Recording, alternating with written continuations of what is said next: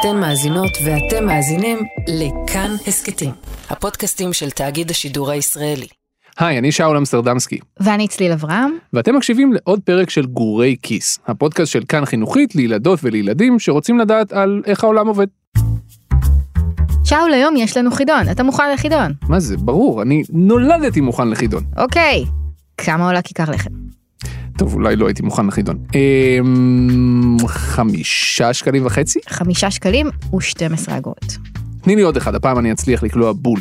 כמה עולה קרטון חלב? אמ... שמונה שקלים וחצי. חמישה שקלים ו-94 אגורות. אוקיי, אוקיי, גם אני יכול לשחק במשחק הזה. צליל, כמה עולה קרטון ביצים? 11 שקלים ו-30 אגורות. איך את... אוקיי, יש לי אחד יותר קשה. כמה עולה מחשב גיימינג עם כרטיס מסך שמסוגל להריץ Minecraft כמו שצריך? רק המחשב, בלי מסך, בלי עכבר, בלי מקלדת, כמה הוא עולה? 8,530 שקלים, בהנחה שאתה קונה כרטיס מסך לא הכי משוכלל. זה נכון. טוב, אני לא רוצה לשחק יותר במשחק הזה. לא צריך. רוב האנשים לא יודעים כמה דברים עולים, אלא אם כן אלה דברים שהם ממש קונים כל הזמן כל הזמן, ואז הם זוכרים. וזה מעניין כי מאחורי השאלה כמה דברים עולים, מסתתרת שאלה הרבה יותר בסיסית. איך אתה יודע כאילו, איך לדעת מה המחיר של המוצר? זו זוהר, היא בת עשר ממודיעין והיא אוהבת מדעים וגם לרקוד. אז נגיד חטיף טאפו צ'יפס בטעם בצל, אז איך אני יודעת לקבוע כמה זה יעלה? השאלה שזוהר שאלה אותנו כאן, איך קובעים מה המחיר של משהו מסוים, וזה לא משנה אם המשהו הזה זו שקית של טפו צ'יפס, או מחשב גיימינג, או מה שזה לא יהיה, זו שאלה מצוינת. זו אחת השאלות הכי בסיסיות בכלכלה. כמה דברים עולים, ולמה הם עולים כמה שהם עולים. אז קודם כל, יש את ההסבר המיידי. בשביל לקבוע מחיר של משהו, צריך לדעת כמה עלה לייצר אותו. ובשביל לדעת כמה עלה לייצר את המשהו הזה, צריך להבין מה כל המרכיבים שנדרשים בשביל לייצר אותו. יש לך דוגמה? יש לי דוגמה, תכיר את יערה קלמנוביץ'. אני בעלת מפעל השוקולד יער הקקאו בירושלים. ביער הקקאו יערה והעובדים שלה מייצרים ומוכרים המון סוגים של שוקולד. פרלינים, חטיפי שוקולד, טבלאות שוקולד, כל מיני סוגים של אגוזים מצופים. שאלתי את יערה איך היא יודעת איזה מחיר לבקש על כל שוקולד. המחיר שעולה לי המוצר, אף פעם הוא לא יכול להיות אפילו דומה למחיר שאני מוכרת ללקוח הסופי. יערה מסבירה שלפעמים אנשים כועסים עליה שהשוקולד יקר ואומרים לה, זה בסך הכל קקאו וסוכר, אבל זה לא נכון, לייצר שוקולד עולה הרבה יותר מזה. אנחנו מקבלים בכלל שוקולד גולמי, ואנחנו לוקחים את השוקולד הגולמי הזה, אנחנו משנים לו את הצורה, יש לנו את העלות גם של אה, עובדי הייצור וגם של המכונות. אה, למשל אני יודעת שעלות של 100 אה, גרם שוקולד, כולל העובדי ייצור, חומר גלם של שוקולד, אבל גם האריזה של השוקולד וגם עובדי האריזה, מי שאורז אותו, כל העלות של, של טבלת שוקולד כזאת היא בערך 8 שקלים. אוקיי, okay, אז העלות של הייצור היא 8 שקלים. אבל זה לא המחיר שבו מוכרים את השוקולד למי שבא לקנות את השוקולד. לא, בשביל זה יש ליערה נוסחה. הכלל אומר שבדרך כלל נותנים לנו לבעלי עסקים מהסוג שלנו, שכדי שהעסק יחזיק מעמד, חוץ מהעובדי ייצור שגורמים למוצר לקרות, אנחנו צריכים עוד כל מיני עובדים. אה, עובדים שמוכרים בחנות, ועובדים שמחזיקים את אתר האינטרנט, ומישהו שעונה ללקוחות, שנותן שירות לקוחות. ואנחנו צריכים לשכור חנות, לשלם משכורת של חנות, אז כדי להחזיק את כל העלויות שמסביב, ואת הארנונה ואת החשמל ואת המים, כל העלויות שמסביב, צריך לקחת את מחיר המוצר הגולמי, את העלות הזאת, ולהכפיל אותה בשלוש, בעסק מהסוג שלנו. בוחן פתע, כמה זה שמונה כפול שלוש? 24. את החלק הזה של לוח הכפל עוד הצלחתי ללמוד בעל פה. זה יקר לחפיסת שוקולד. כן, אבל זה כבר נושא לפרק אחר. אוקיי, אז בסוף, אחרי שפירקנו את כל הדברים שהיינו צריכים בשביל לייצר את המוצר הזה, נשאר עוד מרכיב אחד אחרון, הרווח. הרווח בסופו של דבר של המפעל שלנו הוא, ב, הוא 10% מההכנסות. אם הטבלה עולה 20 שקלים, אז הרווח של המפעל הוא 2 שקלים. רווח הוא סכום הכסף שהולך לכיס של המפעל, או של היצרן, או של המוכר. כל מי שמוכר לנו משהו מנסה גם להרוויח, כלומר להשאיר כסף אצלו בכיס מעבר לכמה שעלה לייצר את מה שזה לא יהיה. אבל, איך יודעים כמה רווח צריך להיות על מוצר? זאת שאלה מעולה והיא מאוד מזכירה לי את השאלה ששאל אותנו עידו. אמ, יש שאלה אחת, מה זה היצע וביקוש? גם עידו הוא בן עשר, הוא גר בקריית ביאליק, והוא אוהב לקרוא קומיקסים ולשחק במחשב ודברים מגניבים אחרים. סבא שלי פשוט התחיל להסביר על הצו בפיקוש, ומה שהבנתי שלא צריך לקנות, שלא צריך עכשיו לקנות עוד דובדבנים. מה, מה, מה, מה, קח אותי אחורה, מה, איך הוא התחיל לדבר על זה? סיפרתי לו שהזמינו אותי להקליט את הפודקאסט הזה, והוא אמר, אוקיי, אז אני אכין אותך בזה שאני אספר לך את המושג הראשי בכלכלה, שזה היצע וביקוש. היצע וביקוש זה באמת המושגים הכי בסיסיים שלומדים כשהולכים ללמוד כלכלה באוניברסיטה או בתיכון, ושניהם די פשוטים בסוף.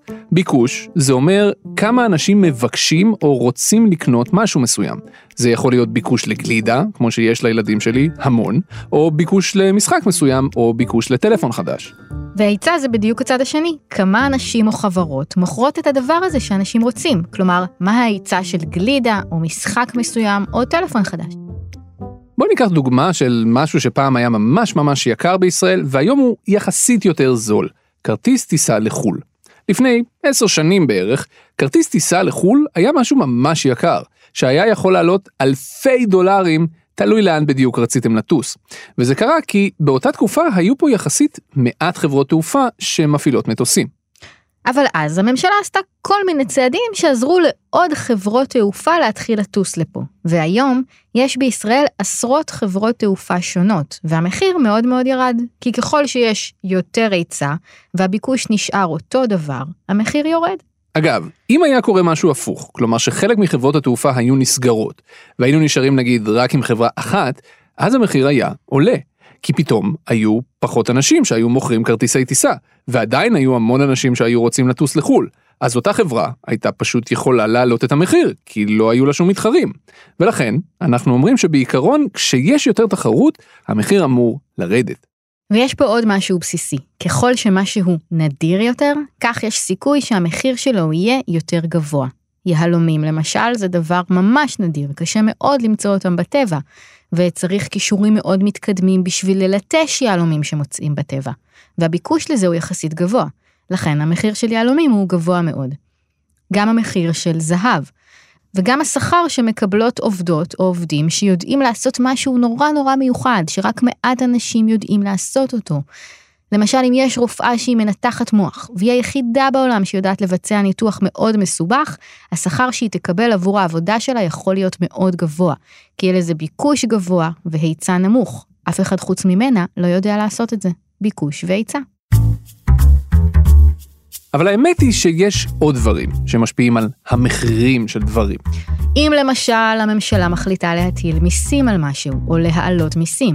למשל, ממש בתחילת השנה, הממשלה הטילה מס חדש על משקאות ממותקים, כמו קוקה קולה, ואפילו מיצי פירות. זה בבת אחת העלה את המחיר שלהם.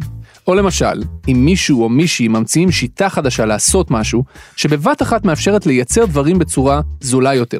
נגיד, רובוט שמסוגל כל היום להרכיב סמארטפונים לבד, בלי שום עזרה משום בן אדם. רובוט כזה יכול לעבוד 24 שעות ביממה, בלי להתעייף, ולא צריך לשלם לו, ולא צריך להעסיק המון המון עובדים, כי יש רובוט. אז בבת אחת אפשר להוריד את המחיר.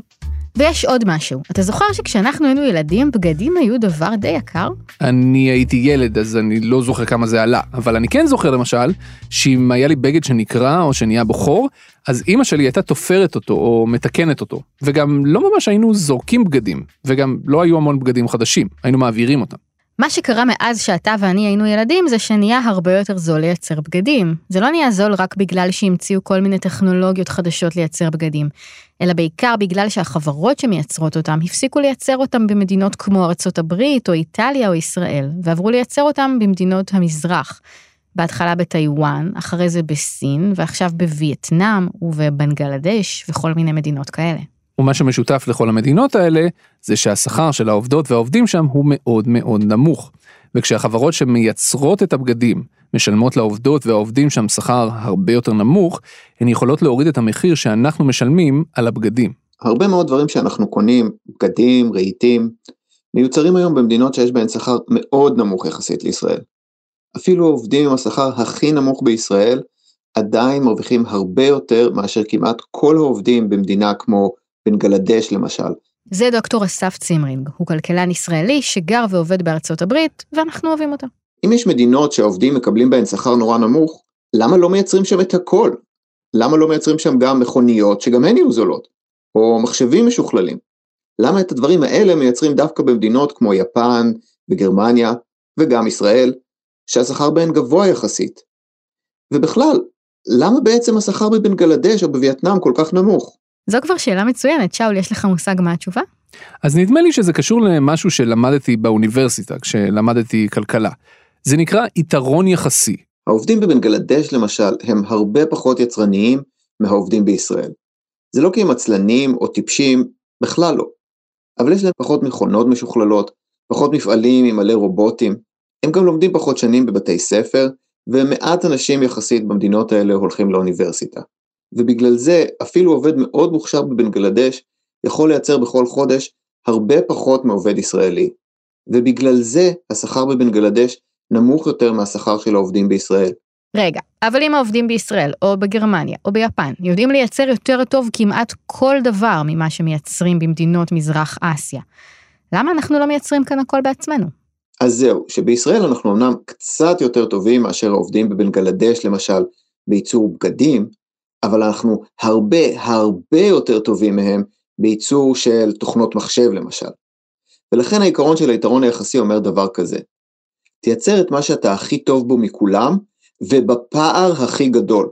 זה העיקרון שבגללו במדינות רבות במזרח אסיה, כמו בנגלדש ווייטנאם, מייצרים בגדים ודברים פשוטים, ובמדינות כמו ישראל וגרמניה ויפן וארצות הברית, מייצרים דברים מסובכים ומשוכללים יותר, כמו מכוניות ומחשבים.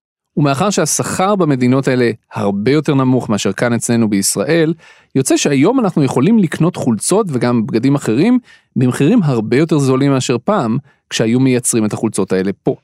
אבל עם כל כמה שזה נורא נחמד שהחולצות שלנו עולות פחות היום, התהליך הזה עשה עוד משהו. עובדות ועובדים שפעם היו מייצרים בישראל חולצות, איבדו את העבודה שלהם. זה נכון שעם הזמן הם מצאו עבודות חדשות, אבל זה עדיין היה תהליך ארוך וקשה. וזה בעיקר קשה כשמדובר בעובדים ועובדות מבוגרים, שלא כל כך קל להם למצוא עבודה חדשה. צריך לזכור את זה כשאנחנו מדברים על זה שאנחנו קונים מוצרים זולים יותר היום. אגב, לפני כמה זמן, הבן הגדול שלי, אלון, שאל אותי שאלה דומה. אבא, למה המחירים עולים כל הזמן? וזו שאלה טובה, כי בתכלס באתי לענות לו תשובה פשוטה. המחירים עולים כי חברות מעלות את המחירים. אבל אז הוא שאל אותי, למה? אז אמרתי לו, תשמע, לפעמים הן מעלות את המחירים סתם כי בא להן, אבל ברוב המקרים זה בגלל שהמחירים שהן משלמות בעצמן עלו. למשל, אם זה מפעל שמייצר גלידה, אז מחיר החלב או השמנת עלה. ואז הוא שאל אותי, אבל למה? למה מחיר החלב עלה? הרי הפרה היא אותה פרה, והחציר והתירס שהפרה אוכלת בשביל לייצר חלב, הם אותו חציר ואותו התירס, אז למה זה מתייקר? ואז כבר מצאתי את עצמי מתחיל להסביר לו כל מיני הסברים מגומגמים כאלה, ולא משנה מה אמרתי, הוא המשיך ושאל אותי, למה? ואז עצרתי וחשבתי לעצמי, רגע, באמת למה? למה פעם גלידה עלתה שקל 90 והיום היא עולה לפחות עשרה שקלים? למה המחירים כל הזמן עולים? אז לדוקטור אסף פתיר יש הסבר.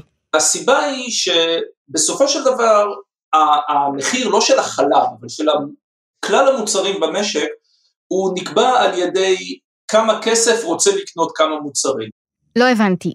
מה, מה הקשר בין כמות הכסף שיש לאנשים לבין המחיר של המוצרים שהם רוצים לקנות?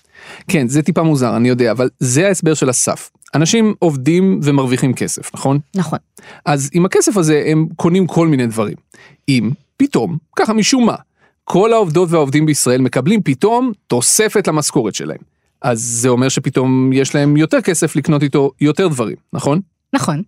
אז עכשיו תחשבי שנייה על האנשים שמוכרים את כל המוצרים האלה שאנחנו רוצים לקנות. הם מסתכלים על העובדים, ומבינים שפתאום לעובדים יש יותר כסף. אז הם אומרים לעצמם, רגע, אנחנו יכולים עכשיו להעלות את המחיר של המוצרים שלנו, והם עדיין ישלמו, כי יש להם יותר כסף. אז הם מעלים את המחירים. אז כשיש יותר כסף ממוצרים, המחיר עולה. זה בדיוק ההסבר של אסף. זאת אומרת, יש איזושהי כמות מסוימת של כסף, אנשים רוצים להחליף את הכסף הזה במוצרים, וכשכמות הכסף גדולה מאוד ביחס לכמות המוצרים, אז המחירים של המוצרים עולים כתוצאה מזה.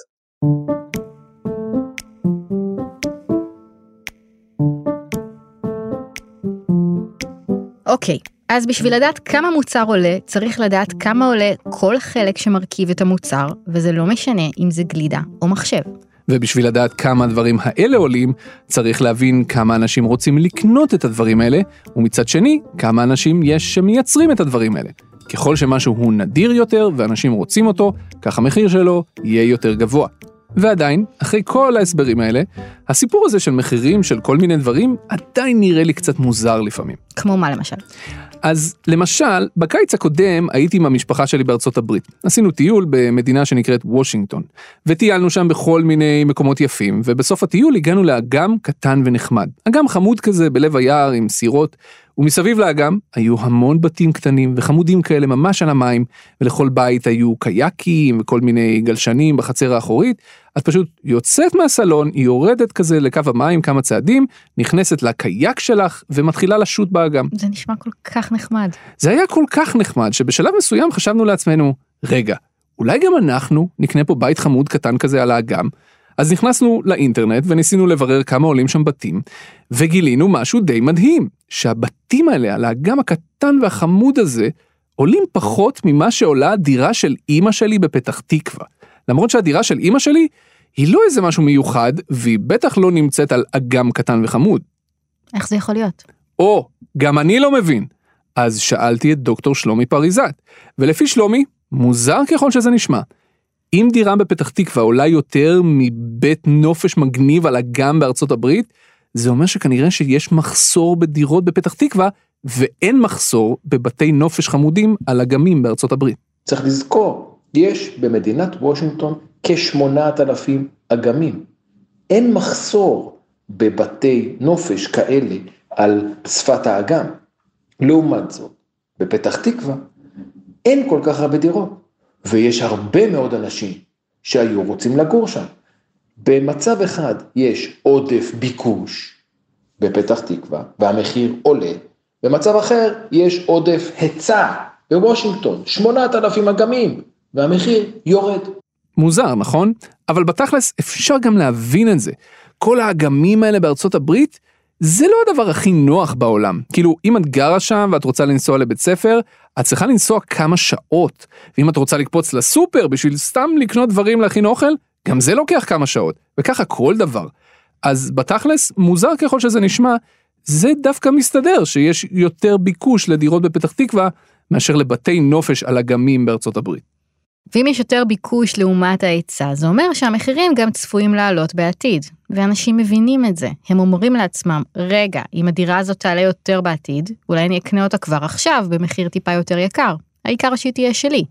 וככה, רק המחשבה על זה שהמחירים יעלו, מעלה את המחירים. יש סיבה לחשוב שאם תקנה דירה בפתח תקווה, המחיר שלה יעלה. ואם אומרים לך שהמחיר יעלה, אתה מוכן לשלם יותר.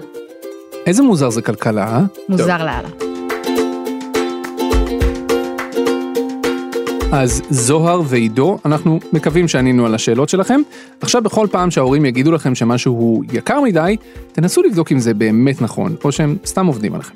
אתם האזנתם והאזנתם לגורי כיס, הפודקאסט של כאן חינוכית על כלכלה לילדים וגם להורים שלהם. את כל הפרקים שלנו אפשר למצוא באפליקציה של החינוכית או באינטרנט. אם אהבתם את הפרק הזה, נשמח שתשלחו אותו גם לילדות ולילדים אחרים, בשביל שכמה שיותר ילדים יוכלו לקבל תשובות לשאלות שלהם. ואם גם לכם יש שאלות על כלכלה ואיך העולם עובד, אל תשמרו אותן בבטן. חפשו את כאן חינוכית בפייסבוק ופשוט כתבו לנו שם. את כל הראיונות עם הילדות והילדים בסדרה הזו ערכה דנה פרנק. את התחקיר ערכה אפרת שער, ועל ההפקה הייתה עדי סלם. כל הראיונות הוקלטו בבית אריאלה, באדיבות אגף התרבות בעיריית תל אביב. תודה רבה לעורכת שלנו נועה בן הגיא, תודה גם לאסף רפפורט ורחל רפאלי, שערכו את הסאונד לכל הסדרה הזו. תודה רבה צליל אברהם. תודה רבה שאול אמסטרדמסקי. ותודה רבה לכם שהאזנתם.